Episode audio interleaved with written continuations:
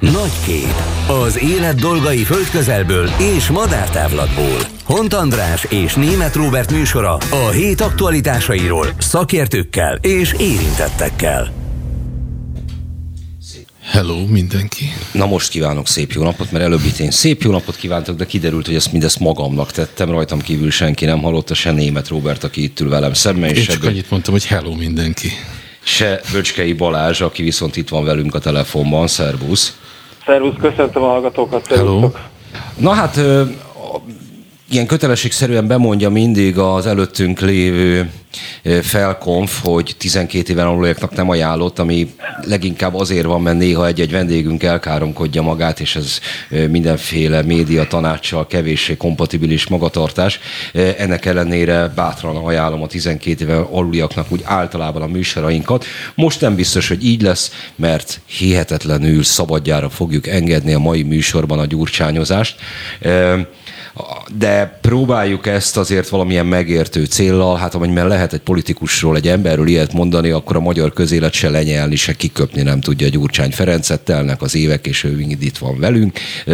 Ráadásul egyre virulensebb, legalábbis ami a közösségi médiás jelenlétét illeti.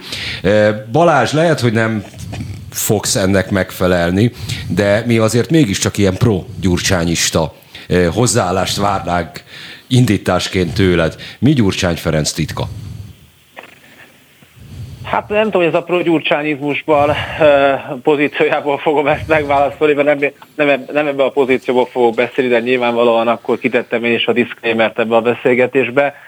Szerintem az a Gyurcsány Ferenc titka, ami bizonyos tekintetben Orbán Viktor titka is, és meg annyi más olyan politikus, akik egyébként ebben a belföldi politikában számunkra nem ismer, vagy éppenséggel nem léteznek. Még például az, hogy a politikának vannak olyan természeti törvényei, vagy a politikai tudásnak, ezt hívhatjuk nagy szavakként politikai bölcsességnek is, ez alatt azt értem, hogy a politikai tudás az egy kicsit más típusú tudás, mint a matematikai, nem egy exakt vagy egy IKEA bútor összerakás, és ezeknek a természeti törvényeknek valamilyen az ismeretében van. Ezt a politikus nem könyvből tanulja meg elsősorban, mert talán másodszorban sem, hanem praxisban sajátítja el.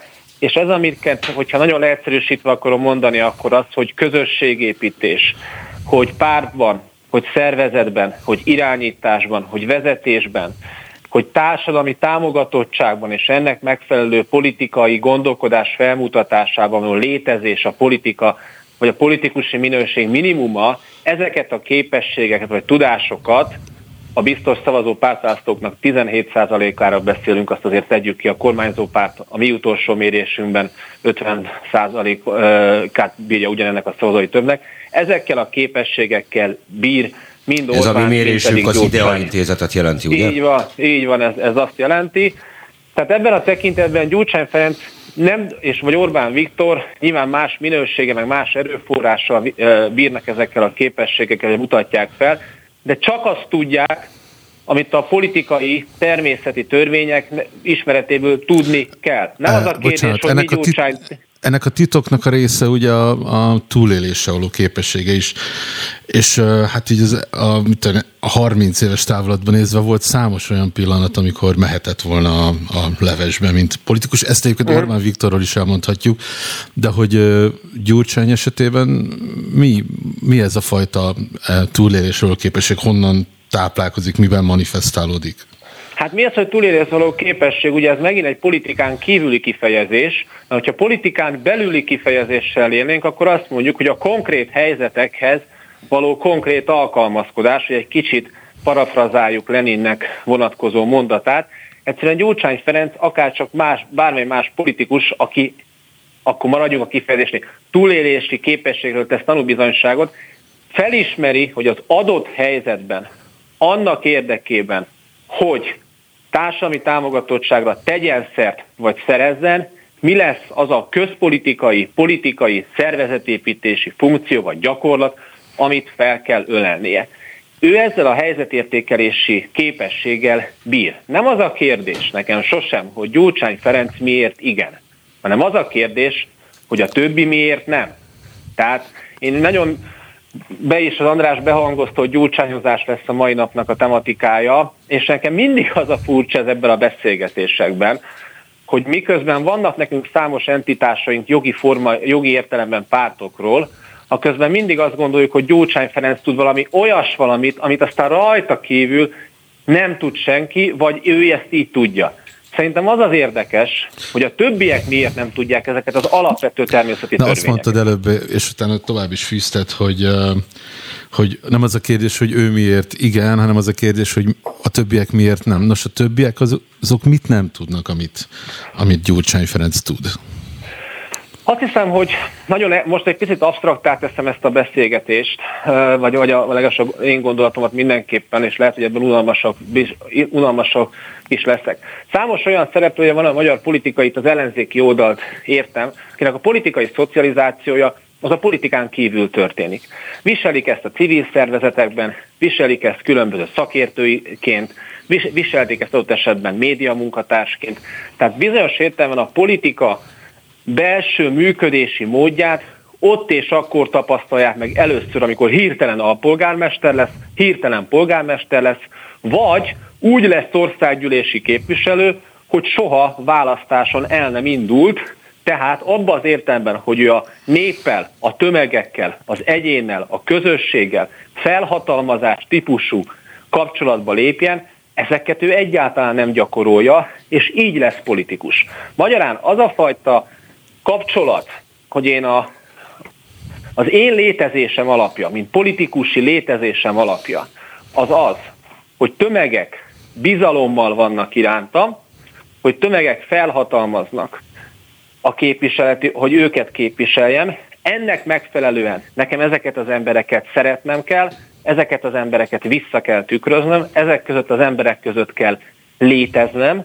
A magyar politikai ellenzéki osztály nem jelentéktelen része, ezt az úgynevezett szocializációs, helyesebben szervezetépítő, még helyesebben közösségteremtő funkciót kihagyja, és a politikának nem is tulajdonítja, hogy ez a politikának feladata lenne, és 1-2-3% morális, esztétikai, építészeti, meg mit tudom én milyen szempontokat támaszt politikusokkal szemben, tehát magyarán minden szempontot támaszt, csak politikai éppenséggel nem.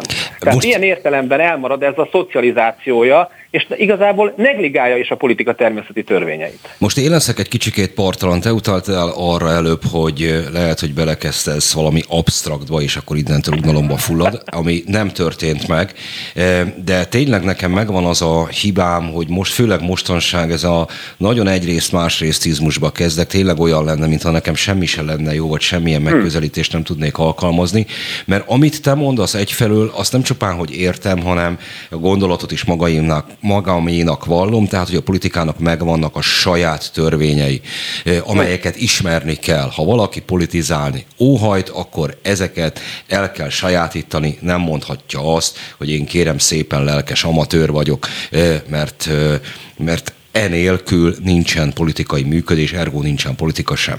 Viszont a másik oldal az, hogy ez nem egy cél és tartalom nélküli valami.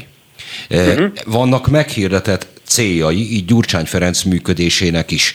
És a avatott szemlélő az elmúlt másfél évtizedben leszűrhette, vagy szűrhetett le olyan következtetés Gyurcsány Ferenc működéséből, hogy ettől a céloktól ő egyre távolodik, miközben egyre intenzívebben van a porondon. Igen? Mi ez a cél? Milyen cél tulajdonítasz neki, hogy értsem azt, hogy milyen céltől távolodik? Kezdetben, amikor még nem NER volt, a magyar jobboldal megállítása, Mária levette a kezét Magyarországról, és egyéb provokatív, még nem is miniszterelnökként megszólások, mint egy anti-Orbán Viktor. Aztán, amikor ránk köszöntött a NER, azóta pedig elven mindent alá kell rendelni a NER megbuktatásának. És ehhez képest a NER egyre jobb választási eredményeket tud felmutatni, Gyurcsány Ferenc pedig finoman sem szólva sem vált a NER-en kívüli választók körében elfogadott egyes számú vezetőként. Hú, de finom voltam, nem? Na most ugye ebből azból indulsz ki, hogy az, amit Orbán Gyurcsány Ferenc gondol magáról, miszerint neki az ellenzék egyszemélyes vezetőjének kéne lennie, Meg az, amit már ugye te ezt gondolod, vagy ezt feltételezed a szavaidat, hogyha jól hallom és olvasom, akkor neki valóban ez lenne az ambíciója. Én nem tudom, hogy neki ez az ambíciója. Azt látom, hogy folyamatosan őt annak kapcsán interjúztatják, hogy ugye az akar lenni. És ugye az ellenzéki politikai kanyarodjunk is vissza, oké, az egyszemélyes vezetőt most hagyjuk egy kicsikét. A igen. Cél az, hogy bukjon meg a NER bármi áron. De ehhez képest van egy ár, amit úgy néz ki, hogy sem ő, sem a leglelkesebb hívei nem akarnak megfizetni, amikor csupán az elméleti lehetősége merül fel, ennek már akkor is daccal válaszolnak, hogy rendben, de mi van, ha ez nélküle van? Akkor inkább ne legyen. Hát ez most, ez ugye megindítja a politikának, amit most mondtál, azt a logikáját, hogy ez ilyen ha és ha nem. Tehát én ezt nem látom működésben, hogy ez most mit is jelentene valójában, és most lehet, hogy én esküszöm figyeltem, hogy most Gyurcsány Ferenc, tényleg azt kell, hogy ismételj meg, hogy mi az állítás. Mondok konkrétumokat, jó? Hogy ne tudjál ilyen módon igen. kifarolni. 2014-ben, amikor először merült fel az összefogás, mint igény, akkor ennek a legharcosabb képviselője a Demokratikus Koalíció volt, egészen annyira, hogy a különböző táblákon, amelyek előtt a sajtótájékoztatókat tartották, és az volt rajta, hogy az összefogás pártja. Aztán amikor úgy nézett ki, hogy az MSZP bajnai megállapodásból őket kihagyják, akkor Gyurcsány Ferenc közölte, hogy akkor ők elindulnak, és a leglelkesebb hívei ebben messze menőkig támogatták is, egészen addig, amíg a chicken game odáig nem jutott, hogy jó, akkor vegyük be a Gyurcsányt is. 2018-ban hasonló játék ment, ám Karácsony Gergely aktiválása előtt úgy nézett ki egy pillanatig, hogy Gyurcsány Ferenc jóval erősebb lesz, mint az MSZP, és akkor hirtelenjében a megállapodás nem volt neki fontos. Az MSZP párbeszéd ilyen jellegű megállapodása bírta erre rá. Ezekre mondom azt, hogy hirtelenjében ilyenkor a szent cél már nem válik annyira erőteljessé, hogy annak alá is kéne rendelni mindent, amikor a személyes politikai túlélésről van szó. Az a jó ebben a szent cél megfogalmazásában, hogy ez a szent célnek minden különböző forgatókönyv az elmúlt években kipróbálásra került. Tehát a legszorosabb együttműködés volt, az ugye a legmagasabb számú támogatottságát eredményezte a kormányzó pártnak, jelenlegi kormányzó pártnak, úgyhogy a bármelyik korábbi országgyűlési kampányhoz képest jóval kevésbé láthatóbb Gyurcsány aktivitást láttunk az elmúlt években, és minden egyébként értelmiségnek vagy véleményvezének tetsző prekoncepciónak, Márki-Zay Péter és körülötte lévő mítoszoknak megfelelve, és a líder, ez esetben Márki-Zay Péter szerepének megfelelően inaktívabb szerepbe került Gyurcsány Ferenc. Aztán kikerült az a forgatókönyv is próbálásra, hogy Gyurcsány Ferenccel nem lehet maximalizálni az ellenzéki szavazókat, ezért nem indokolt közös listán lenni. Úgy tűnik, hogy ez sem, minthogyha a gyurcsányi, rejtélyesség, hogy akkor itt mi történt valójában. És a 2013-as történet, amire te utaltál, hiszen az a 2013 őszén 1-2%-on a Demokratikus Koalíció. Nekem az a kérdés ebben az esetben, hogy ott Gyurcsány Ferenc miért került be az összefogásba, az ő szempontjait értem ebben a történetben. Az az érdekes, hogy egyes szereplők miért gondolták azt, hogy egy akkori 1-2%-os pártot be kell venni az összefogásba. Mi történt volna akkor, hogyha ő kívül marad az összefogásban? Tehát ez megint nem a gyurcsányi, csak rá jellemző titoknak a kulcsa, hanem valakikből, minthogyha hiányozna bizonyos döntések meghozatalához szükséges bátorság, helyzetfelismerés. Az a helyzetfelismerés, ami egyébként ma benn van az ellenzéki szavazókban, hogy azok a pártok, amelyek 1-2%-on vannak, azok a pártoknak nincsen társadalmi támogatottságuk. Tehát minden politikus annyit ér, amekkora mozgásteret be tud játszani. Akkora mozgásteret tud bejátszani, amekkorát neki hagyja. Tehát, hogyha meg sem ennyit nem tud bejátszani, akkor Lázár Jánosnak van igaza. Mi szerint, akinek nincs semmi, az annyit is ér. De a politikában egyértelmű ismérvek vannak. Ennek a rádióműsornak az ismérve az a hallgatottság. A politikának pedig a támogatottság. Abban a tekintetben, hogyha van egy párt, ami 1-től 1-ről 17%-os, Majd vannak pártok, amik 20-ról 2%-osak, vagy megalakulások óta 1-4%-osak. Ez a politikában egyértelmű irány. Szerintem a Robi nevében is vitatkoznom kell mondjuk veled, ha már a rádióműsort szóba hoztad. Minőségi beszélgetésig lehet is az ismérve, igen. De ne, hát érted, hogy ha mondjuk a Balázsral akarnánk versenyezni, akkor olyan műsort csinálnánk, mint amit a Rádió Egyen csinálnak. Föltehetőleg akkor sem vernénk le, de nem azért csinálunk másmilyen műsort, hanem azért, mert másmilyen személyiségek vagyunk, és mást akarunk. Oké, nem volt jó a példám, ellenben a politika ennél bizonyos értelemben kevésbé szubjektív és kevésbé divers, mint mondjuk a média vagy a műsor struktúra. Ott egyértelműségek vannak abban a tekintetben, hogy a kormány és hatalom a bináris logika. Kormányra kerülni, politikát megtartani.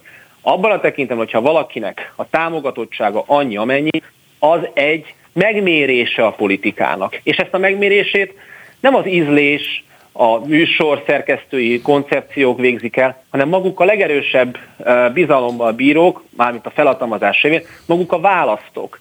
Ebben a tekintetben, hogy ott 2013-ban az 1-2%-os demokratikus koalíció bekerült az összefogásba, azt szerintem nem Gyurcsány Ferenc sikerének a kulcsa, hanem valakiknek a képességének beli hiánya.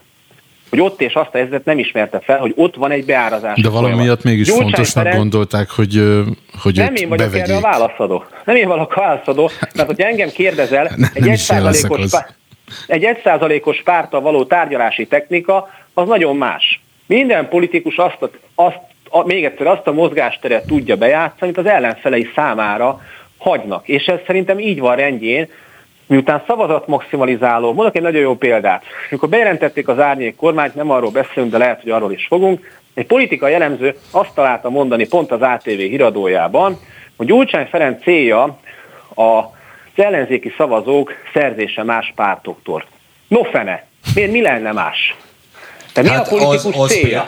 Az például, hogy a lefektetett céloknak, amelyek lehet program, lehet társadalmi osztályok helyzetbehozása, vagy lehet annyira konkrét, mint amennyit az ellenzék törzsmagja szokott mondani, a diktatúra felszámolása Magyarországon. Én ezt idézőjelbe tettem, csak ezt ugye a rádió műsor sajátos műfajából következőleg nem lehetett látni.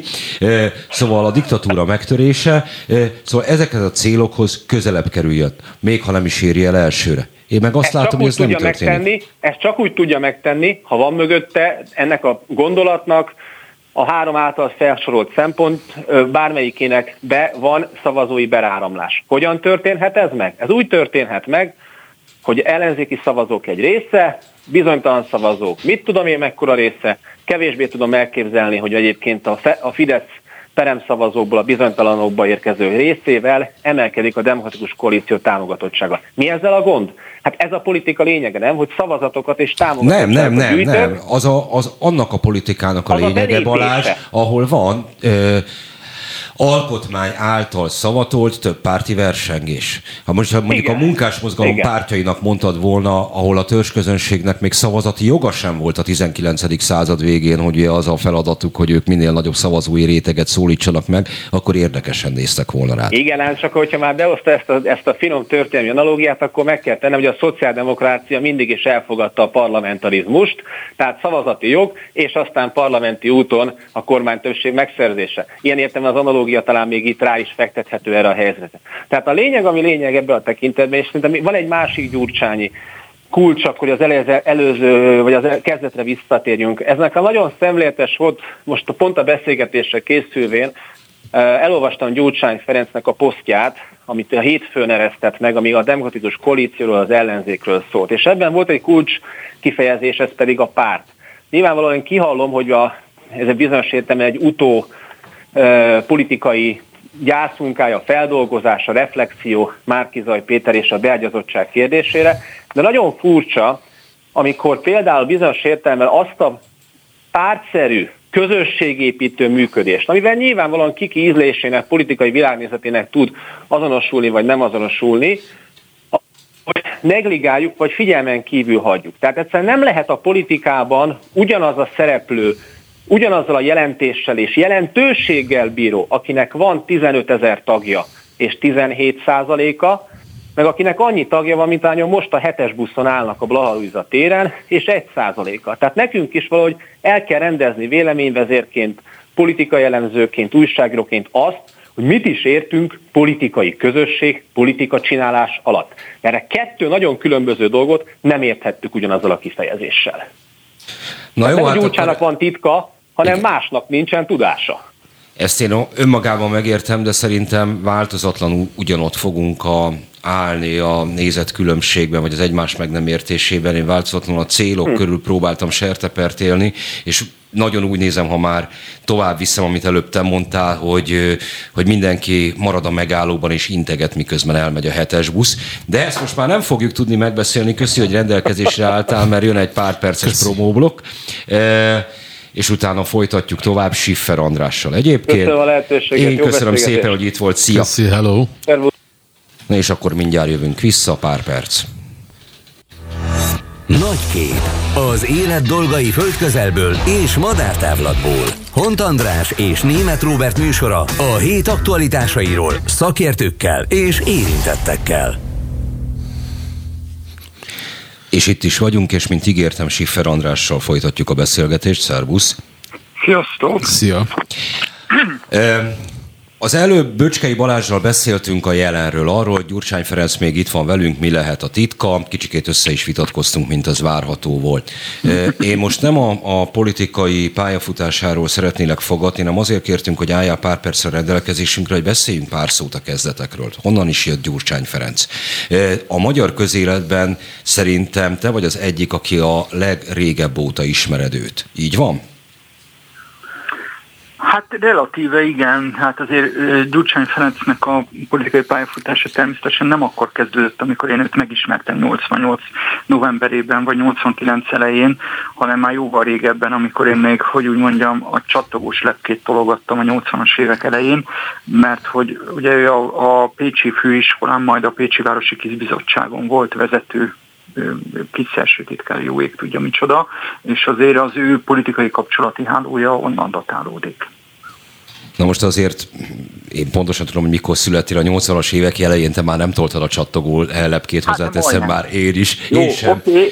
András, korrigálom magamat, valóban. Gyerek voltál még. 83-ban már kijártam kettős rangadóra a B-középbe, de ettől függetlenül én, nekem fogalmam nem volt, hogy ki a pécsi kiszerső titkár 1983-ban. Erről te egyébként, amikor találkoztatok, amikor megismertetek, valamiféle tudomást szereztél? Mármint az ő politikai előéletéről fogalmam. Hát nyilván azt tudtam, hogy ő is egy KISZ vezető, mint ott mindenki egy ilyen KISZ rendezvényen, ahova középiskolásként oda tévedtem, ilyetsem meg. Én akkor voltam egy fedél alatt először Rogán Antallal is. 88 novembere. No, de... ő is KISZ vezetőként tévedt oda? Hát ő is középiskolás KISZ vezető volt, hogy már 88 végén persze. De...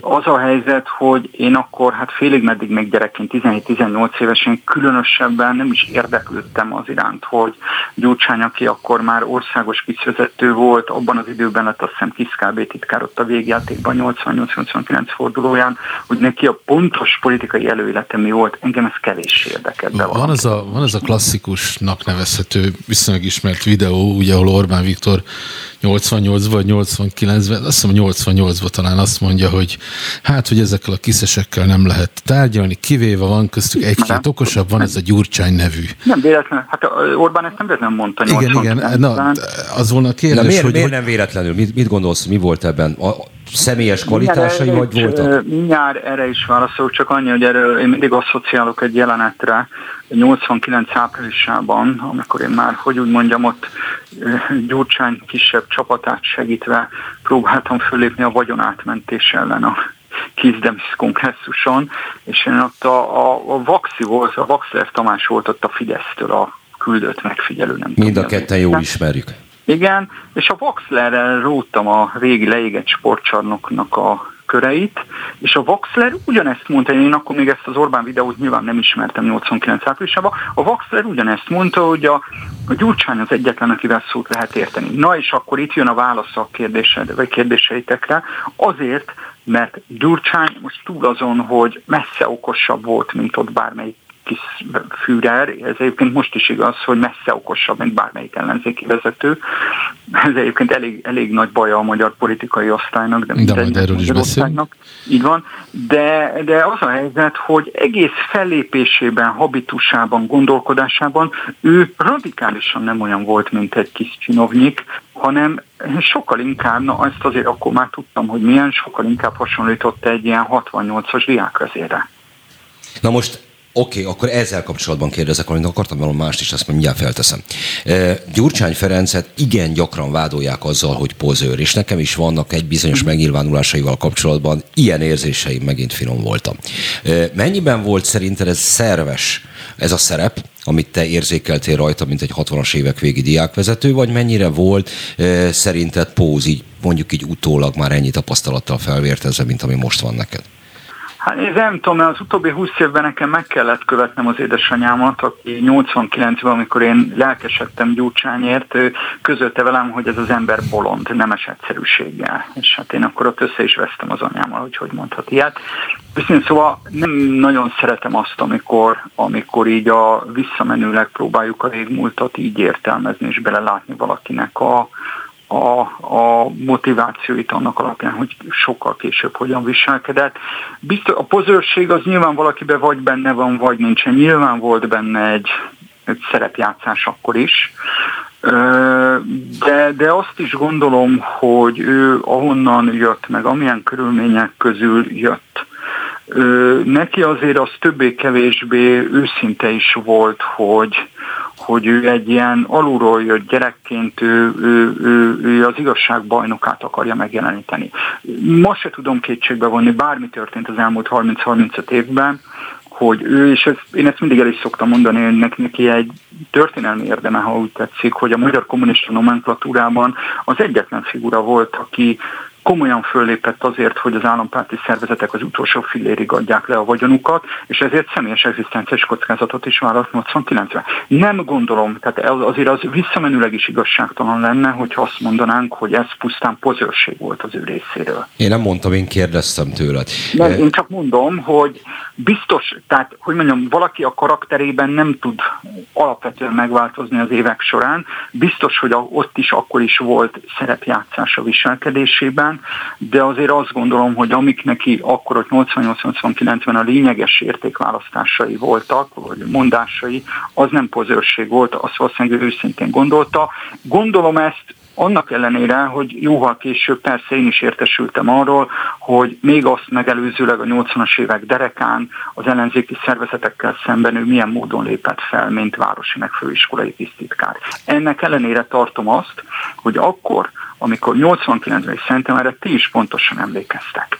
A legvagányabb reformkomcsik is ugyan eljutottak odaig, hogy több pártrendszer, szabad választás, még csak ne is legyen köztársasági elnök választása szabad választások előtt. Tehát minden ilyesmiben rendkívül reformerek voltak, egészen addig, amíg nem a vagyonukról volt szó.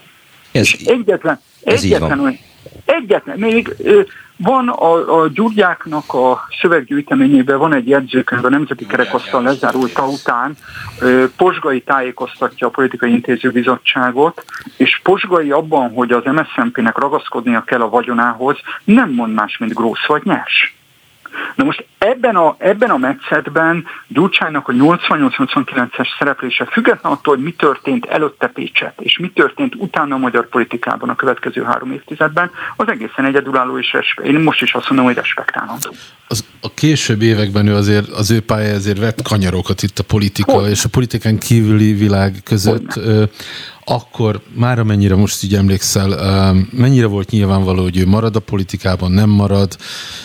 Mennyire lehetett akkor látni, hogy a következő években mi lesz az ő mozgása? Mert hogy ez nem egy ilyen egyenes pálya volt. Hát nem, próbált ugye összeeszkábálni egy mozgalmat, hogy Hont Andrással szóljak a senki földjén, 89 nyarán. Ez volt az Új Nemzedék, ami nagyon hamar befulladt. Én azt láttam, hogy ez akkor... Tehát az, hogy egzisztenciálisan is egy bizonytalanságban volt, a felesége akkor várta a második gyermeküket, neki igazából saját lakása nem is volt Budapesten, befulladt az apolitikai kezdeményezés, amivel bele akart vágni a hivatásos politikával leszámolva.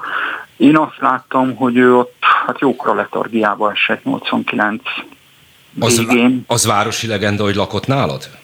De az abszolút városi legenda, hát ne viccelj, hát én egy gyerek volt, nem. Ez onnan ered ez a városi legenda, hogy én valóban segítettem neki szüleimen keresztül, hogy legyen állása. Ez igaz. 89-ben. Hogy lakott volna? Nekem se volt lakásom, ne viccelj, már 18 évesen. Hát attól még egy fél ágyod lehet. Jó, hagyjál már. Térjünk vissza egy kicsikét az utólagos boncolgatásra. De várjál, ezt befejeztem volna a Robi kérdésére a választ. Viszont 90 tavaszán nyarán én már akkor éppen felvételizésben voltam a jogi karra, utána vagyunk az első szabad választásnak. A Bassazói cimborámmal akkor szervezzük az ifjú szocialistákat, és akkor én megkerestem még egyszer a Fletót, hogy csatlakozzon hozzánk, hogy segítsen, stb. És én mondom, az belém égett az a jelenet, ott álltunk az akkor még Engels névre hallgató Erzsébet téren a Zebránál, és akkor azt mondta nekem, hogy én most kivonulok a politikából, és majd 10-15 év múlva lehet, hogy visszatérek a megfelelő egzisztenciális hátteret teremtettem magamnak. És ez így is történt. Innentől kezdve 90 májusában én egyébként szomorúan, de leszámoltam azzal, hogy Gyurcsány Ferencre lehet számítani ugye akkor. És meglepett, amikor valóban visszatért a politikába?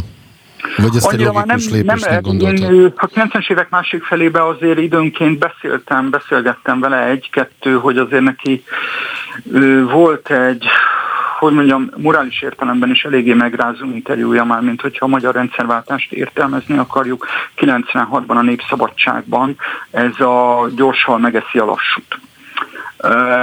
Nekem ez egy személyes csalódás is volt, mert az akkor már vállalkozó Gyurcsány, megint csak azt kell mondanom, nem önfelmentésként, csak a tényszerűség kedvéért, hogy nekem a bizniszéről, vagy a bizniszének a hátteréről, hogy milyen hitelbe, hogyan, miként, a lövésem nem volt. De ez az interjú, ezt én egyébként politológus hallgatóknak föl is szoktam adni így olvasmányként. Ez egy pontos látlelete annak, hogy a vagyonátmentés, ha nem is a szószoros értelmében, hogy volt az elsődleges mozgatója a magyar privatizációnak, illetve a nomenklatúra burzsóázia kialakulásának. Erről akartalak téged kérdezni, András, mert hogy téged azok az emberek, akik nem szeretnek, sem szoktak azzal vádolni, hogy a nagyon pőre, nagyon szűk személyes érdekeid mozgatnak, tehát a gazdagodás, így fogalmazva. És annak a körnek, és most Gyurcsány Ferencről tényleg vonatkoztassunk el, 89-ben, amikor összeverődött, volt kiszes. Milyen motivációkat érzékeltél, vagy utólag visszatekintve, személyektől elvonatkoztatva, tényleg ne az legyen, hogy akkor utólag már persze belelátom, hanem az, hogy amikor már ültél megfejteni, mi volt az, ami ezt a társaságot elsősorban mozgatta, vagy a benne lévőket mozgatta, nem feltétlenül elsősorban különbözők. 89-90, igen.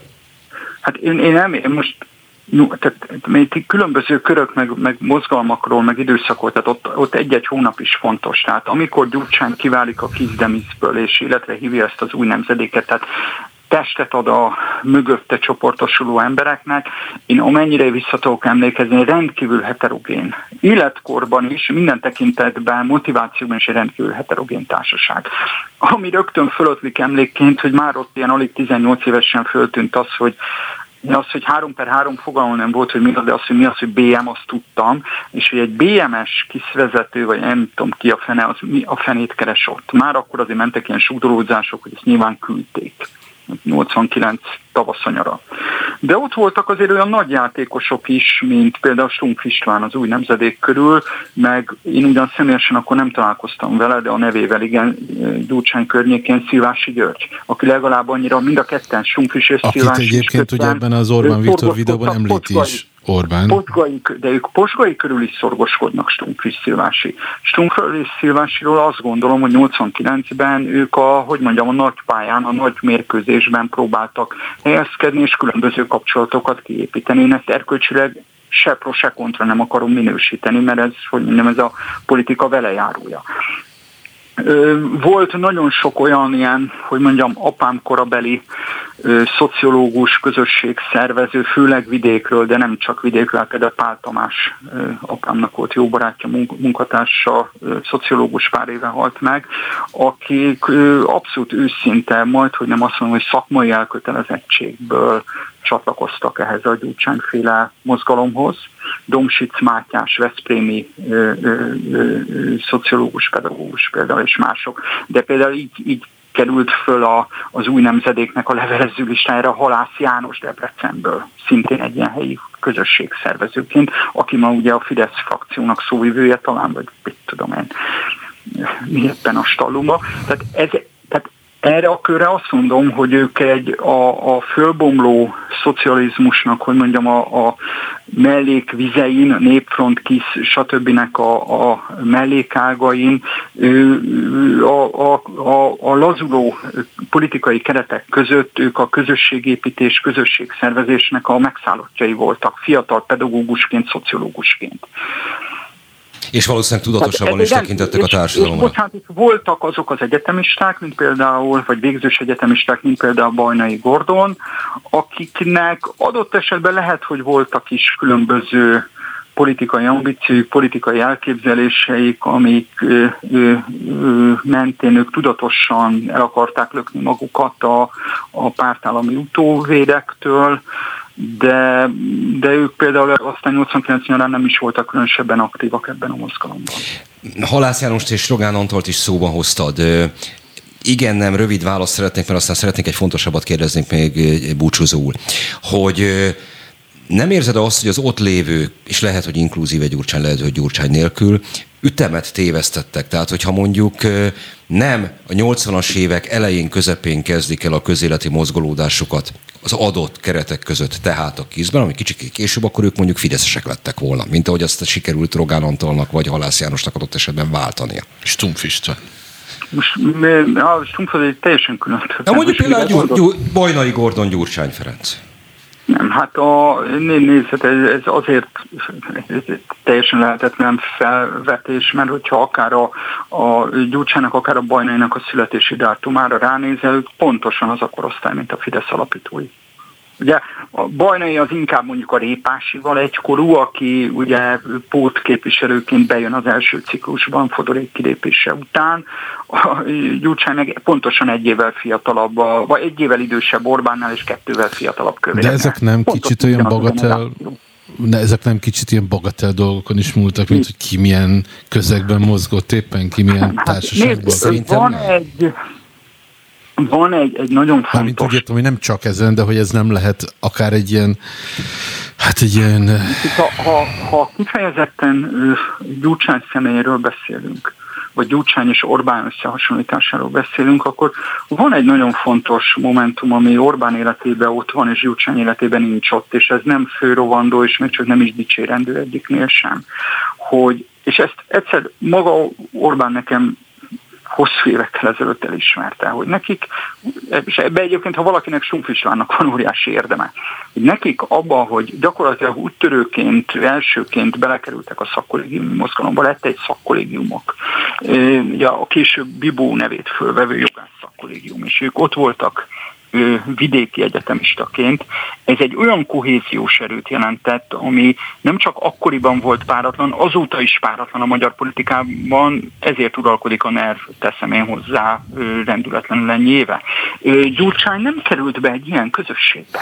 Neki Gyurcsánynak, és bocsánat, most ezt megint leíró jelleggel, és nem értékelő jelleggel mondom, Gyurcsánynak, mint nem is egyetemista, főiskolásként Pécsett, az egyetlen mobilizációs csatorna az az volt, hogyha ő a KISZ-be kezd el aktívkodni. És azt láttuk is, aztán miután ő miniszterelnök lett, és ugye neki ment a sajtó a föltárni a gyerekkorát, életpályáját, hogy ő egyébként már gimnazista éveiben viszonylag aktív közösségi ember volt, viszont ő olyan közösségbe nem került vele, mint a fideszes alapítók, ami, mondom, ha az valakinek érdeme, az nem Orbánnak vagy Fodornak az érdeme, hanem Stumpf Istvánnak, hogy létrejött egy ilyen szakkollégium, ami aztán minta lett más szakkollégiumok számára is. Az, hogy ki hova keveredik, milyen társaságokban, annak azért vannak oka, és elsősorban nem a közéletben keresendők, és még csak nem is a személyes morálban, hanem mondjuk kulturális érdeklődésben. És annak a fideszes körnek, amelyről te beszélsz, tehát az alapítók körének vannak kulturális referenciái. Szintén lehet ilyesmit mondani a Szabaddemokraták Szövetségére, de a régi MSZP törzsközönségre teljesen egyértelműen hát azért ez nem Lendvai Ildikótól Biszku Béláig tudok mondani. Jó, menjünk tovább, de ebben alapvetően nincsen igazad, de mindegy. Mert hogyha volt kultúra nélküli párt az elmúlt 32 év Magyarországon, az a Magyar Szocialista Párt. De András, te az MSZMP-re gondoltál. De én nem az MSZP-ről beszéltem. Az MSZP-ről beszéltem. De én nem az MSZP-ről beszéltem, hanem az MSZMP-ről, meg annak a pár évtizednek.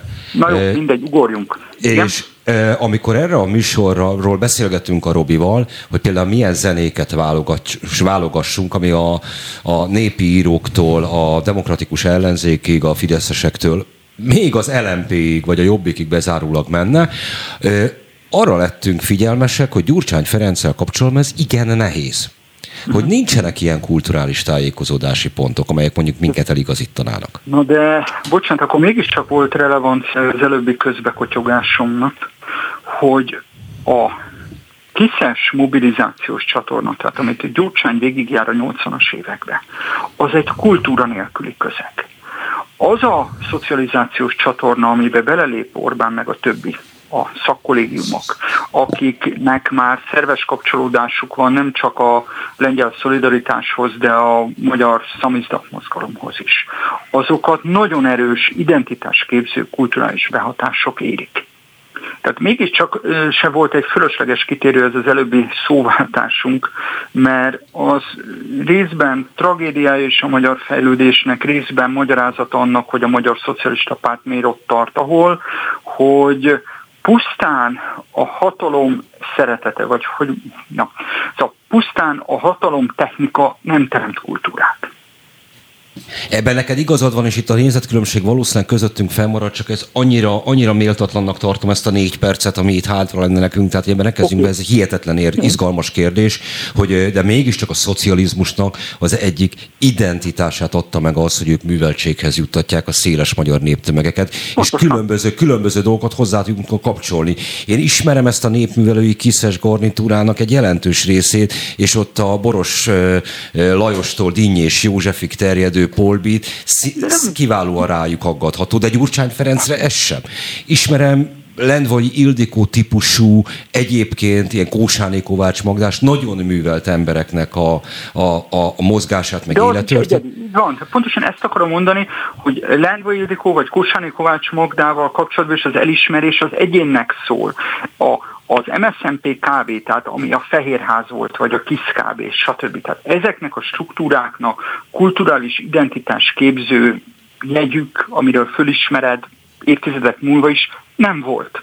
Sőt, mondok neked egy furcsát, András, a Rákosi rendszer idején, tehát a totális terror uralkodott Magyarországon, a kommunista pártnak sokkal inkább volt identitásképző jegye, vagy a Rákosi korszakot bizonyos dolgokkal, mármint nem az időszakot, hanem a hatalmat sokkal jobban tudott társítani, mint a Kádár rendszert. A Kádár rendszernek paradox módon a stabilitását is az adta, hogy igazából kultúra nélküli volt, ergo szabadságot hagyott az alattvalóknak. Vagy látszólagos szabadságot hagyott az alattvalóknak, nem követelt meg olyan 100%-os azonosulást, amit a Rákosi féle brigád megkövetelt. Akkor a jutalomjáték neked a végére, csak ezt te hoztad szóba, most egy kicsikét a témánktól elkalandozunk. Rákosi korszakot hoztad szóba, és itt ül velem szemben a Robi. 2 héttel ezelőtt beszélgetünk Gyöngyösi Mártonnal, szinte egy telefonbeszélgetés erejéig, aki komolyan mondta nekünk, mind a ketten itt nyertünk félre a stúdióban, hogy jelen pillanatban súlyosabb időket élünk, mint a Rákosi elnyomás idején. Mit szólsz te egy ilyenhez, mondjuk egy pont ráadásul egy jobbikos részéről? Én nem tudom, hogy milyenes. Nézd, szerintem lehet, hogy ezt a kérdést nem is nekem kéne föltenni, hanem mondjuk az apámnak, aki az 50-es éveket állami gondozásban élte végig, miután az apja 3 évet síralomházba volt, másik 2-t meg börtönbe, meg a nagyanyját úgy dobták ki meghalni a börtönből. Hagyj ne minősítsem az ilyen típusú figurákat. Kellően jó válasz volt. Köszönjük szépen Schiffer Andrásnak, hogy itt voltál. Szerintem okosabbak lettünk, mi még beszélünk 1,5-2 percet a Robival, és aztán hírek következnek. Szerbusz. Sziasztok. Még egyszer. Szia. No, hát szerintem egyébként ez izgalmas volt. Abszolút. Az változatlanul nehezen tudom magam elé képzelni azt a 89-es szituációt, amikor a volt kiszesek összejönnek. Egy nagyon fidelitás érzésem van abból is, amit András elmondott, csak ő ebből valószínűleg akkor nagyon keveset érzékel, tehát hogy a nagy politikusok közé mögé beállni valamiféle serpának, ez már megjelenik. Hát amennyire nyilván te is emlékszel, meg én is, a menőség akkor, vagy az izgalom, vagy az újdonság nem ez volt. Nyilván az egy alapból vesztő helyzet, hogy egy párti hatalmi párt mögött ott lenni, mint ifjúsági segédcsapat, még ha újat is, változást is akarnak ezek az emberek, vagy ezek a fiatal emberek, ez nyilvánvalóan egy handicapes helyzet, ehhez képest egy akkor underground politikai szervezetnek a tagjának lenni, az pedig nyilvánvalóan egy cool alapállás. Na hát innen folytatjuk, igen, mert ez a lehető legkevésbé sem volt akkor cool, sok mindent meghatároz.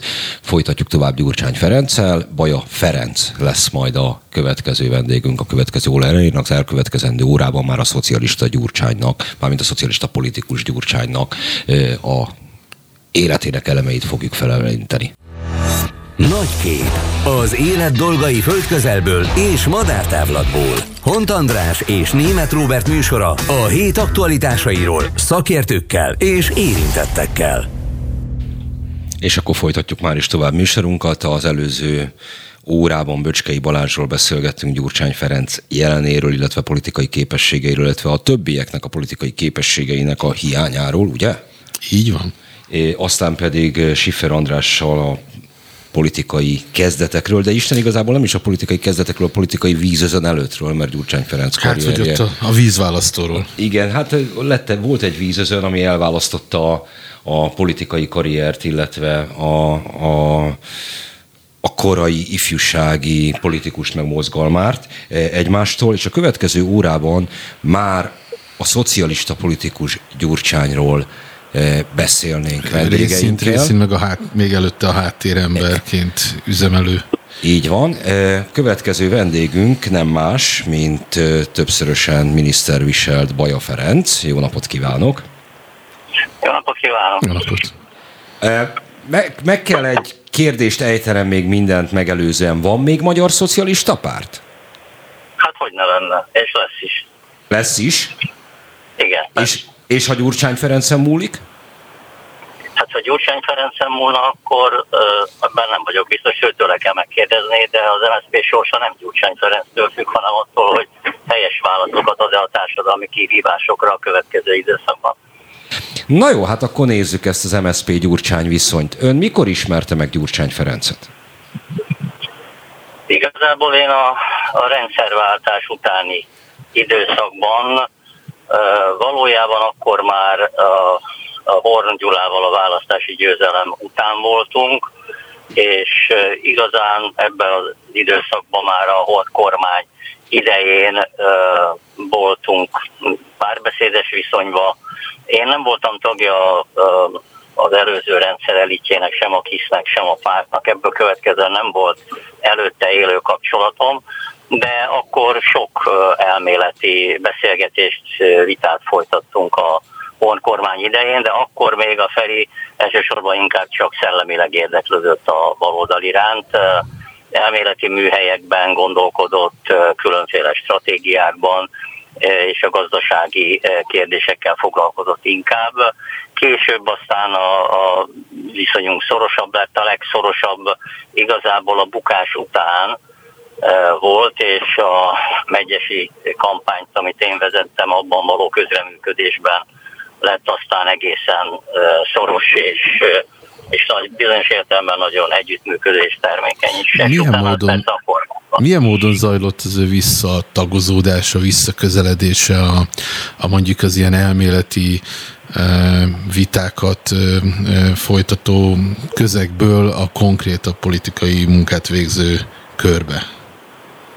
Hát ugye a maga a rendszerváltás utáni időszak szétdobta a magyar társadalmat, mindenki ezer felé repült, beleértve az akkori fiatal elitet is, és természetesen mindenki próbált valamilyen irányba tájékozódni, tagozódni. A Feri fölhagyott a konkrét politizálással, inkább gazdasági kérdésekkel és elméleti kérdésekkel foglalkozott, de ahogyan visszaintegrálódott tulajdonképpen a baloldal a közpolitikába és a közhatalomba, akkor nyilván ezek a networkök erősebbekké váltak, de ő nagyon óvatos volt abban, hogy belépjen a konkrét politikai térbe. Hosszú ideig inkább kívül maradt ebből, legaktívabban tulajdonképpen abban a kampányban volt tanácsadó, amelyben a Megyesi Péterrel nyertünk, akkor került újra szorosabb kapcsolatba a politikai elittel, és hát utána ebből a tanácsadásból lett a miniszterség, és utána épült tovább ugye a pártelnökség irányába. Nem bánta meg ezt a reaktiválást? Kicsoda? Hát ön. Hogy Gyurcsány Ferenc reaktiválásában való szerepét nem bánta meg? Nem én reaktiváltam, én csak arról beszélgettünk, hogy nekem mi volt a kapcsolatom Gyurcsány Ferenccel. Ez egy de a megyesi kampányban lett volna szava abban, hogy akkor ezt az embert vigyék innen, nem? Nem, ő a Megyesi Péter kifejezett kérésére került be akkor a tanácsadó szerepbe, Dobrev Klára volt akkor a Megyesinek a Megyesi kérésére a kabinetfőnöke, és a Feri egyfajta tanácsadó szerepben volt jelen, de annak a csapatnak több vezetője is volt. Lényegében rajtam kívül érdemben Levendel Ádám vezette azt a stratégiai csapatot, amelyik a Szandai Ipszosznak a vezetője. Így van, pontosan. No. És ő volt a megyesi kormány idején a tanácsadó testület vezetője is egy darabig, amíg utána aztán a Feri előtérbe kerül. A Feri ebben az időszakban egyébként egész másként gondolkodott társadalomról, politikáról. Nem értek azzal egyet, hogy az embereket beskatujázzuk. Más volt az a Gyurcsány Ferenc, másként gondolkodott. Ezt konkretizálná, vagy pontosítaná, vagy mondana példákat, hogy mi az, amit akkor úgy gondol, hogy másképp gondolt ő, és mi az, amit most nagyon másképp képvisel? Sokkal inkább... hogy mondjam, a Tony Blair féle alternatív utat akarta ő Magyarországon megtalálni. Sokkal több volt benne akkor még a bizonytalansága, jó értelemben vett kétkedés abban, hogy mit lehet és mit kell tenni.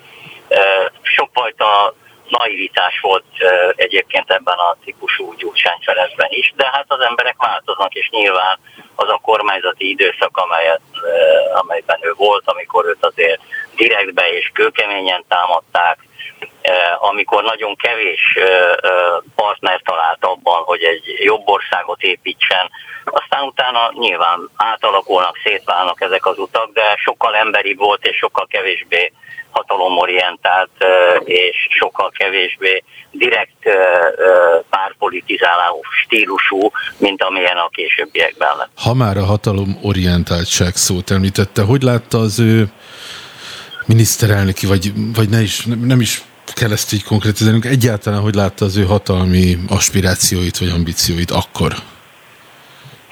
Amikor miniszter igen, volt, amikor miniszterelnök így, vagy. Hát ahogy ezt az utat, hát ugye ez egy út volt végül is, egyfajta ilyen emelkedés. Szerintem sokfajta véletlenség játszott ebben szerepet, és persze sokfajta másik szereplő, aki ezt az utat megnyitotta. A Feri egy tehetséges politikus, kifejezetten tehetséget mutató volt ebben az időszakban, komoly társadalmi mozgásokat tudott előállítani a fiatalok körében is, ez több alkalommal is előállítódott, a magyar értelmiséget is egyértelműen sokszor maga mellé állította, a Szabaddemokraták Szövetségével érdemi viszonyt ápolt, tehát ebben az időszakban szerintem ő elindult egy liberális közpolitika és baloldal irányába, és ebben az értelemben működött. Nem mondom azt, hogy a kormányzása hibátlan volt egyáltalán, mert nem volt hibátlan, de azt továbbra is állítom, hogy messze nem volt soha rossz indulatú a magyar társadalomban, vagy politikai ellenfeleivel Gyurcsány Ferenc. De hát persze mindenkit egyébként az mér meg, hogy mi az eredményessége, és az, hogy ő a második kormányzása idején sok hibát vétett, hát az mindenki számára nyilvánvaló. Kanyarodjunk egy kicsikét vissza oda, ahol Schiffer Andrással letettük a lantot, tehát 1989 környékére. Mi ketten szoktunk egymással beszélni, pontosabban én szoktam önt faggatni, mert bevallom, hogy szerintem régi adóssága az a magyar elemzőknek, hogy a Magyar Szocialista Párt történetével behatóbban foglalkozzanak. Ez valahogy mostoha gyerek volt mind a magyar tudomány, mind az újságírás részéről. Nem igazán értjük, hogy ez a párt honnan jött, mi a történet. 1989 őszén van a szakadó kongresszusa a Magyar Szocialista Munkáspártnak, és ott a reformkörök igen csalódottak, az a társaság, amelyhez ön is tartozik. Valahogy a párt káderek veszik át az új pártnak a derékhadát. Ez idáig pontos, vagy pontosan foglalom össze a beszélgetéseinket? Nem. Na akkor hallgatom. A bizonyos értelemben igen, de maga az átalakuló kongresszus az nem ilyen alapon jött létre. Az átalakuló kongresszus a csúcsértelmiség és a vidéki elkeseredett értelmiségi párttagoknak a pillanatnyi forradalma volt, jó taktikai érzékkel. Lényegében az első napot megnyertük a reformkörökkel. Hihetetlenül váratlan volt az az átalakulás, amelyet akkor a Magyar Szocialista Munkáspárt és az akkori kormány vezetése értelmezni sem tudott. Tehát egyszerűen a támogatói kör olyan erővel robbantotta fel a kongresszust, hogy például az első nap estéjén, amikor is teljesen váratlan volt ugye ez az áttörés, hogy mely is alakult az új Magyar Szocialista Párt, akkor mi, mint reformkörök összehívtuk a küldötteket, és hát egyszerűen nem volt hova menni, mert a Novotelt akkor tulajdonképpen bezárták, mert senki nem gondolta arra, hogy hát ez este majd még valaki politizálni akar. És akkor szépen gyalog meg villamossal mentünk át a Novotelből a Villányi úti akkori budapesti központba megtartani azt az esti beszélgetést, amelynek ugye az lett volna a lényege, hogy a másnapra fölkészüljünk. És erre a beszélgetésre, ahol a Villányi 600-as termében legalább 800-an voltunk benne vezető magyar értelmiségiek tucatjával, vártuk a akkori politikai vezetőket, hogy jöjjenek el és mondjanak Magyarország jövőjéről valamit. Ugye nyilvánvalóan ott Nyerszezsőről, Horn Gyuráról, Pozsga Imréről és Németh Miklósról volt szó, akiket mi vártunk. Senki nem érkezett, ott voltunk este 6-tól végig várakozó helyzetben. Majd ilyen fél nyolc magasságával szegény Gazsó Feri, aki akkor államtitkár volt, jelent meg és próbáltott valamiket mondani. Magyarul azt kell mondanom, hogy az új politikai párt elitje rögtön az első estén elárulta a Magyar Szocialista Párt reform elkötelezett tagjait, mert nem volt bátorságuk eljönni ehhez a közösséghez. A második nap már elkezdődött a visszarendeződése a kongresszusnak, ott kezdtek előjönni azokkal a problémák, akkor már túl voltak azon, ugye, hogy Grósz kivált, annak ellenére, hogy az első nap még fenyegetőzött, még ilyen hosszú bőrkabátba sétálgatott a Grósz, és nem lehetett tudni, hogy most akkor mi történik a Szovjetunióval. Erről is van néhány legenda, hogy körülbelül mekkora érdeklődés volt a Magyar Szocialista Párt megalakulása után. Komoly pénzeket fizettek nemzetközi tudósítók, hogy bejöjjenek a kongresszusra körülbelül egy 5-6 órán keresztül, amíg nyilván meg nem kérdezték az amerikai kollégákat, hogy akkor lesz-e valamilyen beavatkozás erre. Nyilván az amerikaiak megmondták, hogy nem lesz, és akkor persze sokkal kisebb volt már az érdeklődés. Na minden esetre a második nap a visszarendeződés, és akkor egyfajta ilyen kompromisszum keresés a különféle áramlatok között, és a harmadik nap ugye a Rezső bácsi azzal, a Nyerszezsőről beszélek, Dezső bácsi azzal, hogy visszavezérelte a kongresszust a munkahelyekre, ott volt a harmadik napon egy szavazás arról, hogy akkor az új pártnak mi legyen a véleménye arról, hogy alapszervezetek, tehát hogy a pártok szerveződhetnek-e munkahelyeken.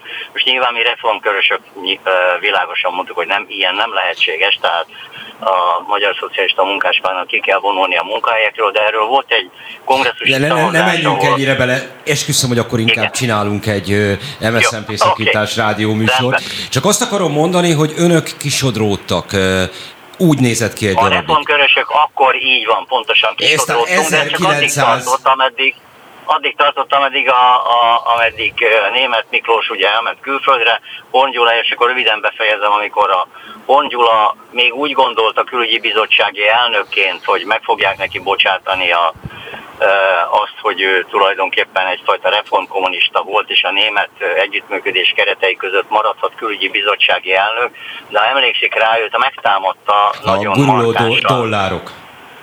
Nem a guruló dollárok, hanem más egyéb okok miatt tulajdonképpen a miépp masszív támadást indított ellene, és akkor ő nyilván az Antal Józseffel való beszélgetései keretei között lemondott a külügyi bizottsági elnökségéről, és világossá lett számára, hogy vagy csinál a Magyar Szocialista Pártból egy ütőképes baloldali erőt, vagy pedig ő egy üres térben lesz a rendszerváltás után. Stimmel, ezt akartam kihozni, tehát önöket Horn Gyula hozta vissza az MSZP főáramába, és hogy csinált ezekkel a különböző ilyen baloldali művelődésszervezetekkel, az egész ilyen MSZMP-t egy ilyen névfelemelő, projektnek is felfogó reformkörösökből egy ilyen 90-es évek elején egy ilyen baloldalinak tűnő valamit, és meg is nyerik a választásokat. Ide szerettem volna eljutni. 1994-ben ezzel Jánosi, Baja, hosszúhajúak, bajuszosak, vidékiek. Ezzel nyer az MSZP, majd 1994-ben ön a választás után találkozik hirtelenjében a semmiből Apró Piroskával. Jól mondom? Hát vele is, igen. De vele is találkoztam, igen. Ez teljesen egyértelmű. Meglepte ez a találkozás? Volt. Én nem ismertem őt, én Horn Gyula kérésére találkoztam vele, de Apró Piroska volt ennek a beszélgetésnek a kezdeményezője. Mi volt a kérésnek az apropója? Ő meg akart ismerkedni ezzel a világgal, amit mi képviseltünk, a társadalomba, az akkori változtatni akaró társadalomba mélyen gyökerező olyan baloldaliakkal, akik a rendszerváltásnak tulajdonképpen ugyanúgy a társadalmi oldalán álltak, hiszen a Jánosi Gyurival például Debrecenben mi Pilinszky darabokat adtunk elő, a Bari Karcsival kitiltottak bennünket az egyetemről. Tehát mi pontosan tudtuk, hogy mit gondol a társadalom, mik a társadalomnak a vágyai, hogyan lehet ennek megfelelni, és hittünk egy új baloldali politikába. Tehát mi nem adminisztratív politikát csináltunk, hanem hittelteli, új típusú baloldali, hazafi politikát. És ehhez képest Apró Piroska mit mondott? Apró Piroska arra volt kíváncsi, hogy mi a mi viszonyunk a hatalomhoz. Tehát tulajdonképpen az már akkor világos volt, hogy a győzelem után, ez már ugye a győzelem után van, nem a győzelem előtt, ez a győzelem után van, látszott, hogy Horn Gyulának szüksége van arra, teljesen érthető, hogy valamilyen hidat építsen a kormányzat, a régi és az új elit közé. Nyilván volt erről egy víziója, és szüksége volt szakemberekre, akik őt körülveszik, és Apró Piroska lett az ő kabinetfőnöke tulajdonképpen az elején, és szerintem, akkor én még nem tudtam, de szerintem ő, mint kabinetfőnök akart velem találkozni és beszélgetni, megérteni egyébként, sokan voltak ilyenek, akik egyszerűen nem értették, hogy mi történt Magyarországon, hiszen nem úgy gondolta a budapesti értelmiségi elit, hogy Horn Gyula választást fog nyerni. Mennyire volt az Apró Piroska befolyásos akkor és a későbbiekben?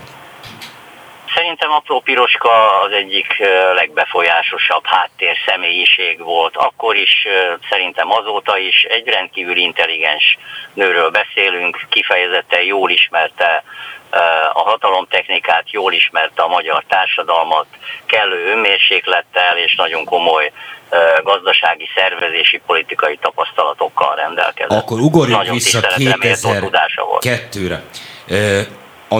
Nehogy félreértsen, tehát mi nem képviselünk egy világot, csak elmondtam, hogy látom én őt akkor, és hogy látom ma.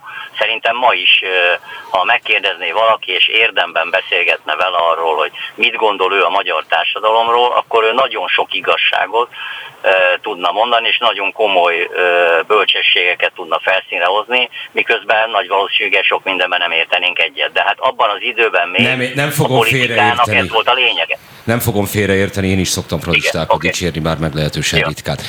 Szóval térjünk vissza egy kicsikét 2002-ben ezután a kitérő után. Ön mennyiben érezte Gyurcsány Ferenc előtérbe kerüléseken éppen apró piroskának a személyét? Mennyiben érezte úgy, hogy a gyurcsányi karrier mögött ott áll az ön által előbb méltatott, vagy méltatott intelligenciájú nő? Én szerintem a Feri ekkor és később is jól meg kell érteni a Feri szocializációját. A Feri egy vidéki fiú, jelentős ambícióval és komoly tehetséggel. És ő neki azok a szocializációs készségek, amelyek megvoltak apró piroskába, ő neki, a Ferinek ugyanúgy hiányoztak, mint nekem vagy bárki másnak. Tehát azt mondanám, hogy a Ferinek saját ambíciója volt, sokfajta érzelemmel, sokfajta bizonytalansággal, de egyértelmű ambíciója volt arra vonatkozóan, hogy ő Magyarország egyik vezetője legyen. Ez szerintem nem az apró piroska táplálta bele, ez magától értetődő ambíciója volt. Azt gondolom, hogy apró piroska ezt érdemben tudta segíteni, ha akarta. De szerintem ő két külön önálló kultúra, önálló személyiséggel. Tehát így nem gondolnám, hogy ő volt mögötte, azt gondolom, hogy egymás mellett álltak már ekkor is. Értem. Mindennek fényében, amit elmondott, mert nagyon kevés időnk van, hogyan látja jelenleg Gyurcsány Ferenc működését? Én azt látom, hogy a Feri a maga módján, hogy mondjam, csak csapdában van. Nagyon régóta csapdában van. Ez sokfajta okkal magyarázható. Én azt szoktam mondani, hogy a korán jött forradalmár csapdájában van. Én személyesen nagyon én nagyon támogattam, hogy ő belépjen a politikába, és nagyon óvtam attól, hogy ő lépjen a Megyesi Péter helyére, akkor, amikor még ugye a ciklus közepén voltunk. Nekem az volt a javaslatom, hogy engedje a Kis Pétert kormányozni 2 évig, akkor is olyan volt már a gazdasági helyzet, ami nem adta azt a lehetőséget, hogy 2 év alatt csodát lehessen tenni, konszolidáljon a Kis Péter, végül is a Megyesivel az első 2 évet mi végigcsináltuk, lényegében a szociális rendszerváltás ígéretével az önkormányzati választásokat nagyon megnyertük, az Európai Uniós népszavazás rendben volt, tehát nem volt akkora válság, ami azt indokolta volna, hogy nem tudjuk ezt még normálisan befejezni, és azt mondtam neki, hogy már akkor induljon, amikor lezárult a ciklus, és akkor tényleg vele kampányoljunk egy új miniszterelnök jelölttel. Türelmetlen volt ebben, ez szerintem óriási hiba volt. Azért volt óriási hiba, mert nem adta a gazdasági helyzet azt, hogy ő tulajdonképpen egy felfelé szakaszon végigmenjen. A másik hiba, akkor is vitatkoztam vele, amikor kilépett az MSZP-ből, ez egy korai döntése volt. Tehát neki kicsit türelemmel várni kellett volna, nem volt értelme a baloldalt szétszakítani 2 pártra. Ráadásul volt olyan kongresszusi döntésünk, hogy ne vigye bele a Magyar Szocialista Pártot egy párszavazós ketté szakadásba, de ő akkor azt hitte, hogy tulajdonképpen majd a DK-ból egy ideológiai egységpártot fog tudni összekovácsolni. Szerintem ez nem jött létre, tehát nincs már ott Bauer Tavás, nincs ott Debreceni József, és a többi, és a többi. Ezt én problémának látom, mert azt, amit ő gondolt, amiben hitt, azt nem igazolta vissza tulajdonképpen a társadalom. És ezért én szerintem ez egy olyan kényszerpálya, ahol mindig tud kapaszkodni, mindig tud támogatást szerezni, de szerintem örökre elment az a lehetőség, hogy ő újra Magyarország miniszterelnöke legyen. És amennyire én ismerem Ferit, nagy valószínűleg azt fogja mondani, hogy ő már nem akar az lenni, de ez valójában nem igaz egy valódi politikusra, mert egy politikus mindig is vezetni akarja azt az országot, ahol ő élt. Tehát szerintem ez egy nagyon nehéz emberi helyzet Gyurcsány Ferenc esetében, és szerintem ő ezzel küzd a mai napig. Egyetlen igen nem választ kérek. Fel tudja oldani ezt a nehéz emberi dilemmát? Igen nem? Nem. Köszönöm szépen Baja Ferencnek, hogy itt volt velünk, mi pedig pár perc után újra folytatjuk. Ezúttal már Csintalan Sándorral. Viszont hallásra. Nagy kép. Az élet dolgai földközelből és madártávlatból. Hont András és Németh Róbert műsora a hét aktualitásairól szakértőkkel és érintettekkel. Továbbra is szép délutánt kívánok mindenkinek, folytatjuk tovább a monstre gyurcsányozásunkat ma délután. Próbáltunk azért megértően visszanyúlni ehhez a kérdéshez, megfelelően érintettük Gyurcsány Ferenc közéleti karrierének elejét, annak megszakadását. Szóba hoztuk az elkövetkezendő periódusban apró piroska feltűnését a Magyar Szocialista Párt környékén. Következő vendégünk pedig olyas valaki, Csintalan Sándor, szervusz. Ja, jó napot. Szép jó napot. Hello. Aki akkor hagyta körülbelül ott a Magyar Szocialista Pártot, amikor Gyurcsány Ferenc befolyásos szereplőként feltűnt a környékén. Sándor, nagyon-nagyon örülök neki, hogy a mentális állapotod, hogy is mondjam, emelő módon egy tanyán vagy éppen, csak hogyha a kutyák ugatnak, semmit nem fogunk belőled hallgatni, tehát majd mondjál nekik valamit. Na, szóval azt mondtam, hogy te körülbelül akkor hagytad ott az MSZP-t, amikor Gyurcsány Ferenc ott ismételten feltűnt. Hát lényegében igen. Volt? Az a helyzet, hogy hát a...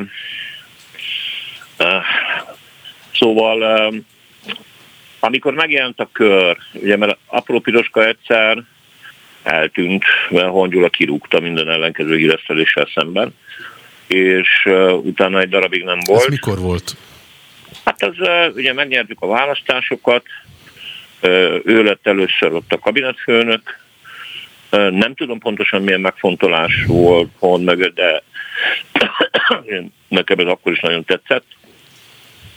Kirúgta, igaz, hogy eközben meg sajnos visszajött addig teljes mértékben eltűnt apparátus egy jelentős része. Márhogy, amikor a Szocialista Párt nem látszott jó biznisznek 90 környékén, akkor azért nagyjából mindenki eltűnt. És amikor meg megnyertük a választásokat, akkor meg előkerültek rejtélyes figurák. Ez így szokott lenni. Igen. Maradjunk ennyiben, nem tudom, hogy szokott vagy nem szokott, de... Láttunk már ilyet a történelemben.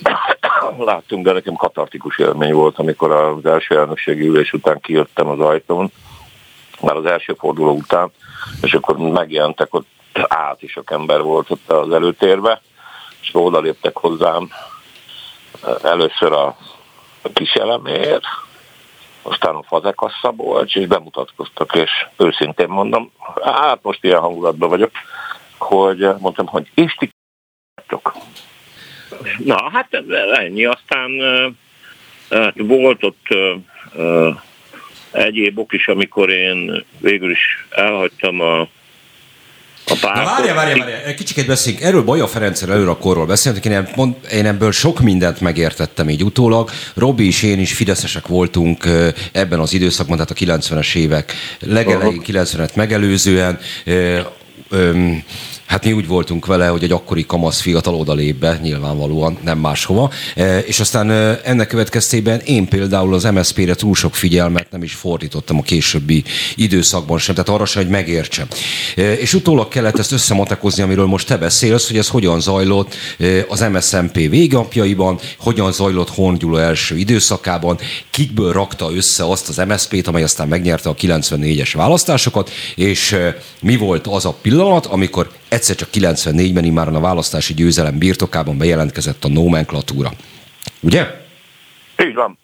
Egyébként könnyű volt nektek, mert én, mint utóbb megtudtam, ugye Steinmetz és Osztyapankó mellett voltam az egyetlen kommunista az előző rendszerben, én is elmentem volna fideszezni, mert iszony, most nem viccelek.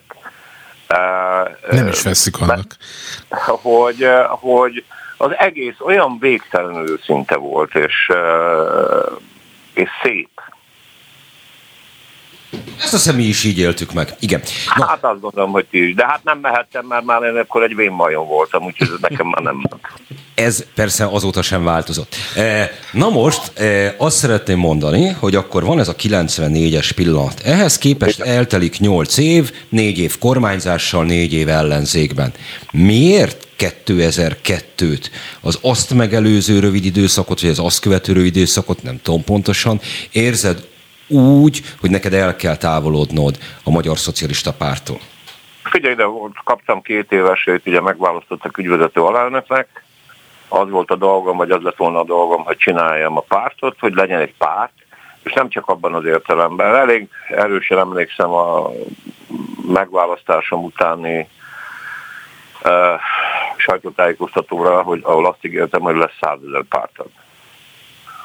És ennek sok feltétele lett volna, valószínűleg sem szubjektív okok, és hát akkor is így éreztem, igazság szerint most is azért döntően így érzem, de öregedvén azon a saját személyes felelősségemet keresem inkább. A lényeg, hogy ebből nem lett semmi.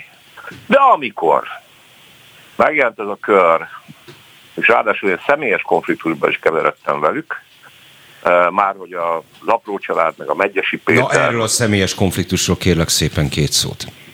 De lehet hát, az 6 is, vagy 26. Hát ugye ide az a helyzet, hogy egyrészt a 96-os bukásom után sem éreztem jól magam, de aztán kiderült, hogy már a választási vereségünk után, 98-ban, még volt némi befolyásom a pártban, benne voltam a választási bizottságban, és reménykedtem. Elmentem önkormányzati képviselőnek, polgármesterjelölt is voltam, és ott buktam egy nagyot. És Tarlós Istvánnal szemben nem volt nehéz a 3. kerületben? Nem ilyen egyszerű ez. Egyrészt 3 hónap alatt nem lehet egy polgármestert fölépíteni, másrészt pedig mindegy, a 3. kerület az egy nagyon érdekes történet, de ezt szerintem most annyira nem fogja látni. Most hagyjuk, igen. Igen, hagyjuk a csodába, és akkor úgy 99-re kiderült, hogy annak a körnek az egész apró feeling, és nem politikai értelemben. Na, itt állj meg egy szóra, mi az az apró feeling pontosan? Hogy tudnád ezt körberajzolni? Hát a piroska, a testvére, a Tóni, meg hát nem szeretnék tiszteladni. Testvére, a Tóni, ez ifjabb apró Antalt jelenti, ugye? Igen. Szóval én nem akarnék itten Schiffer András és Mező Gábor lenni. Nehogy félreértés legyen, sértődjenek meg akár. Én tudom, hogy a nagy francia forradalomban... Schiffer András volt az előbbiekben vendégünk, egyébként kifejezetten méltányosan beszélt a fiatal Gyurcsányról, Mező Gábor pedig a Pesti Srácokon publikál, ennek ellenére meglehetősen alapos, bár meglehetősen tendenciózus történész, aki az állambiztonsági ügyekkel foglalkozik. Csak az igazság, hogy ő neki ez a mentsége, igen, az Andrásra kevesebbet tudok mondani ebben az összefüggésben, de mindegy. A lényeg, hogy és hát elég mély konfliktusba keveredtem, tudnélik, hát a Gyurcsány-féle politikai mozgás azért látható volt már évekkel előtte. Mindig megjelent, előadta, hogy mi az igazi szociáldemokrácia, publikált jobbról-balról, és én mindezek tanulsága alapján, meg a nomenklatúra mozgása alapján azt voltam bátor előadni egy Csermely Péterrel készült interjúmban a Magyar Nemzetben, ami nem tudom, még felelhető egyáltalán, hogy úgy gondoltam, és azt mondtam, talán az egyetlen majdnem 100%-ban sikeres prognózisom volt, hogy ez az ember tönk, meg ez a cég még el is fogja ásni a szociális. Nem csak, hogy eltemetni, hanem még el is fogja ásni. Hát a kutyáim, mert a mozgás. Kussoljatok már! Szóval... Abszolút életszagú műsoraink vannak. Na szóval, és ennek következtében... Ezek már titoláncos kutyái ott a háttérben, mi költük? Ne aggódjál. Ja, én nagyon szeretem őket, meg azt hiszem ők is engem. Na szóval, és hogyha mozgás van a környéken, mert itt vannak halak, vadak, és emberek és jó is. Falat. Hát nem eszem meg őket, az elhelyzet, hogy öregszem, a végén még vegán leszek. Térjünk vissza a... Igen. És akkor hát volt egy politikai prognózisom, amelynek az volt a lényege, hogyha Gyurcsánnyal összeköti az életét ez a párt, meg ezzel a technokrata bürokráciával, amelyikről én azt gondoltam, hogy hatalomtechnikusnak kiváló, de politikai víziójuk a jövőre nincs. És hát voltak bizonyos etikai problémáim is ezzel az egésszel, mert azért a politikán, még akkor is, hogyha ez az eredeti tőkefelhalmozás kora, a politika nem pusztán biznisz. Az egy másik világ. És hát akkor amikor ez az interjú megjelent, akkor a nyomás alá helyeztek, de nem ez az érdekes, hogy nyomás alá helyeztek el, meg hogy mit mondtak, hogy hagyjak, mit gondoljak én az életről és a politikáról, hanem inkább az, hogy kiderült, hogy ez nem az én. Na jó, erről a következőt mondta az állítólag nehezen fellelhető interjúban 2004. augusztusában, hogy ha az MSZP nem lesz jó üzlet, ha nem látszik jó befektetésnek, akkor Gyurcsány Ferenc eltűnik a párt közeléből, mint ahogy sehol nem volt addig, amíg az MSZP nem lett jó üzlet. Hanem hol volt? Kérdezi Csermely Péter. Gyűjtögető életmódot folytatott, mondja ön. És most kik a szövetségesei? A centrumban az anyós és a család van. Ezt állította. Ezt akkor miből szűrte le? Hogy? Ezt akkor miből szűrted le? Az az igazság, hogy sokkal jobban látszik a világ, mint ahogy egyébként sokan úgy gondolják, hogy nem látszik, vagy ahogy félreértelmezik. Hát az előző évekből, abból, hogy és nem csak rá vonatkoztatva. Tudod, nekem emlékszem rá, amikor engem egyébként Szekeres Imre oda csábított a Szocialista Párthoz, egy évig munkanélküli voltam előtte, és az volt a feladatom, hogy a szakszervezetekkel, én voltam az egyetlen ember igazából a Kósa Magdán kívül, de ő képviselő lett, aki tudta, hogy hol vannak a szakszervezeti székházak, és hogyha fölhívta, tudtam, hogy mik a telefonszámok, már hogy a szakszervezeti vezetők telefonszámai, és hogyha hívom őket, akkor fölveszik a telefonomat. De egyébként pedig hát egy mozgalmat óhajtottam volna csinálni. És ennek persze nyilván előfeltétele lett volna például az is, hogy azok az emberek, akik az előző rendszerben, hangsúlyozottan mondani, igen, az előző rendszerben, de már régen nem komcsik voltak, hanem volt közük a politikához, és miután Magyarországon akkoriban is, elvileg most is, bárki bármilyen pártba beléphetett, mindenféle pártok voltak. Én azért azt gondoltam, hogy a szociáldemokrácia bázisa az nyilvánvalóan a volt MSZNP tagságból van. Na most akkor fogtam magam, és elkezdtem keresgélni a barátaimat. Akiket viszont egész máshol találtam meg akiket mégiscsak megtaláltam, és nem voltak sehol, azok valamiféle cégnek az élén voltak, és a következőt mondták nekem. Kedves Sándor, dolgoztam én már nektek éppen eleget. Na most, ez egy általános élmény volt, én csak a barátaimnak a KISZ KB-ban dolgoztam, nem volt jelentős a beosztásom, nem magyarázkodásképpen mondom, én csak a hátukat láttam.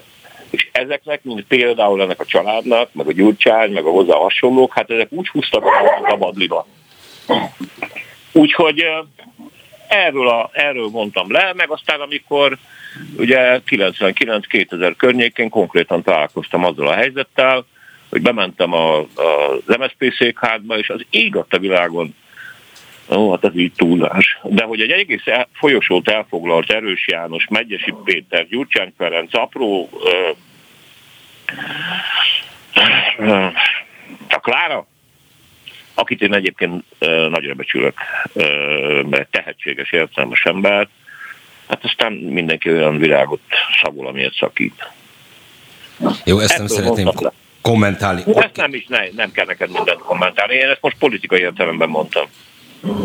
Tehát azt gondolom, hogy vannak dolgok, amiket nem lehet csinálni, és le kell zárni. Azt a korszakot, amelyik...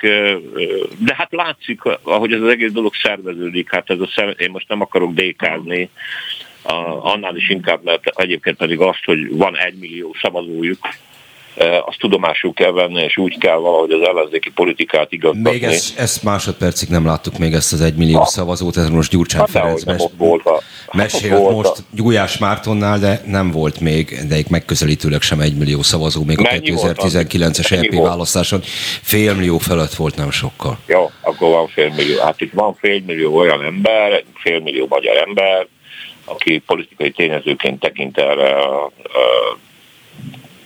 szektára, az ellenzéki politikának ezzel valamit kezdeni kell, és az ellenzéki gondolkodónak is valamit kell kezelni, ami nem szükségképpen ellenzéki, bár én utálom a hatalmat, de tény, hogy azt, ami meg most van, azt el kell takarítani. Ez most nem tárgya ennek a műsornak. Csak menjünk akkor ehhez vissza. Te azt állítod, hogy van egy hatalmi logika által működtetett klikk, és az haladt előre az MSZP-n belül, és ott hagyja az MSZP-t, amint ez már nem lesz kifizetődő. Eddig a szavaid tulajdonképpen profétaiak. Na de most ennek fényében mi lehet ennek a klikknek, és személyesen Gyurcsány Ferencnek a célja? Mert ha egyébként megnéztem, 557 000 szavazatot kapott 2019-ben a Demokratikus Koalíció, és abban az esetben, hogyha még az maradék MSZP szavazóinak elviszi egy részét, akkor is alulról fogja nyaldosni ezt az 1 milliót bőven, ha ezt egyáltalán sikerül megtartani. Ez azért, mint láthattuk legutóbb, messze nem elég semmire. Mi lehet akkor a célja Gyurcsány Ferencnek? Nézd, bármilyen furcsa is, amit mondani fogok, hát az önmegvalósítás. És ezt egyébként a szó teljes értelmében mondom. Ez egy olyan ember, akinek ez a mániája, a élete értelme, és valószínűleg annak a körnek is, amelyik egyébként vele dolgozik, hozzátartozik. Ez alatt a politikában való részvételt értjük önmagában? Nem szeretnék finoman fogalmazni. Gyurcsány az MSZP-t szétszakította. Kinyírta. A megjelenésével, és nem csak a pártcsalkodással. Én ezt értem, de... Én semmiféle olyan gesztust nem érzékeltem előtte se, azóta se, ami mondjuk arról szólt volna valójában, hogy most, és most, amikor az ég a földdel összeér a világban és Európában, ami mondjuk tényleg arról szólna, meg mondjuk az a hatalomgyakorlási mód, amennyi még így az ellenzékben is száll, hogy ugyanazt a gyűlöletőrületet és kampányt szítja, mint amitől én rosszul vagyok ebben az országban. És nem egyedül csinálja. Hát ennek mi az Isten köze van a demokráciához, és a szociáldemokráciáról különösképpen. Meg a mértéktelenség, és nem csak anyagi értelemben mondom, az embernek adott esetben tényleg hátra is kell lépni. A saját személyes küldetés tudaton mírhatja fölül ennek a hazának a sorsát. Ez a kérdés, ez itt a műsor elején már, sőt azóta már többször is fölmerült, ugye, hogy egyszerre hallhatjuk mondjuk a DK-tól, akár konkrétan Gyurcsánytól is azt, hogy mindent alá kell rendelni a jelenleg fennálló leváltásának. Ugyanakkor sokszor felmerül ugye az is, hogy az ő háttérbe vonulása az mondjuk a mindennek a része lenne, mégsem látjuk, hogy megtörtént. Hát például az alázat is hiányzik a politikából. És az ő politikáikból különösen. Mármint, hogy az ő politikájából ön szerint. Bocsánat. Szóval igen. Én e tekintetben az alázatnak őrült komoly politikai jelentősége van. Úgyhogy hát sajnálom, de a kérdés inkább úgy vetődik föl, hogy mit kezdjünk ezzel a helyzettel. Amúgy meg van egy nagyon fontos dolog, amit szomorúan kell bevallanom, hogy minthogyha lehet, hogy most hülyén fog hangzani, hogy mintha zsigereinkben lenne ez az ország, a munkahelyektől hát nézzük meg most, mit csinálnak a tankerületi igazgatók. Erről majd megint csak egy külön műsort fogunk csinálni. Én értem, amit mondasz, de ebbe most ne csapjunk bele. Abba se, hogy ennek milyen... Jó. Térjünk egy kicsikét vissza arra, amit 2004-ben mondtál, meg most is kifejtettél a klikről, hatalomgyakorlásról, önmegvalósításról és egyebekről. és arról, hogy egyébként tehetséges emberek vannak felvértezve ezzel a fajta hatalmi mahinációkkal. Te elképzelhetőnek tartod-e, hogy ha van egy ilyen társulat, ilyen skillekkel, ilyen tulajdonságokkal, személyes képességekkel, ráadásul van ennyi tapasztalatuk, mint amennyit összegyűjtöttek a politikában és az üzleti szférában, és szemlátomást jól jön a regnáló hatalomnak a létük, akkor ott a kettő között tudatos, szervezett együttműködés nincsen? Elképzelhetőnek tartod ezt?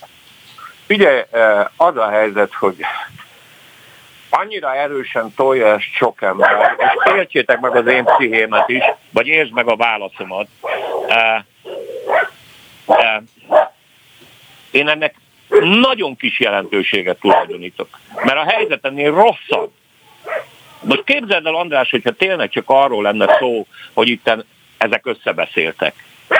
De én attól tartok, hogy rosszabb ennél a helyzet. Ilyenek vagyunk. Zömében. Leszámítva most azt a sok ezer gyereket, meg tanárt, akik most kimentek az utcára. Mert túl van ez dimenzionálva.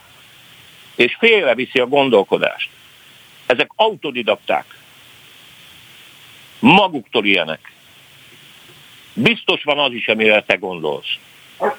Biztos. Van, bótolnak, üzletelnek, és ami baj, az az, hogy politikai alkuk fejében. Ez a baj különben. Még azt se bánnám, ha üzletelnének. Most mondtam volna majdnem egy csúnya szót. De nem.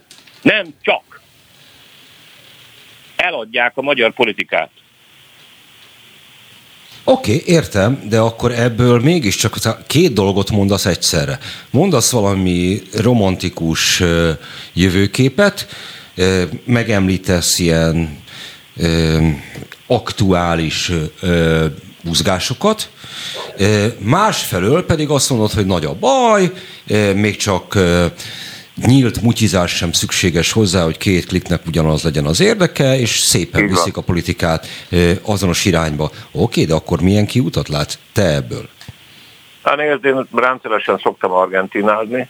Argentinából 100 éve nincsen kiút, úgyhogy van egy, lehet olyan ország, ahol nincs kiút, egy csak remény van, meg most megint romantikusat fogok mondani. Hát, nem tudom. Jó. Az a dolog, Font András, tessék csinálni neked a dolgodat, nekem, nem tudom, nem... Én azt is teszem félreértés teljesen, függetlenül attól, hogy ki mindenki gondol nekem más dolgot, mint amit éppen csinálok. Most az első feladatunk szerintem az, hogy a megértéshez járuljunk hozzá. De amit te itt elmondasz, most még szóval ez egy ilyen nagyon narcisztikus működés, amire utalsz, nem?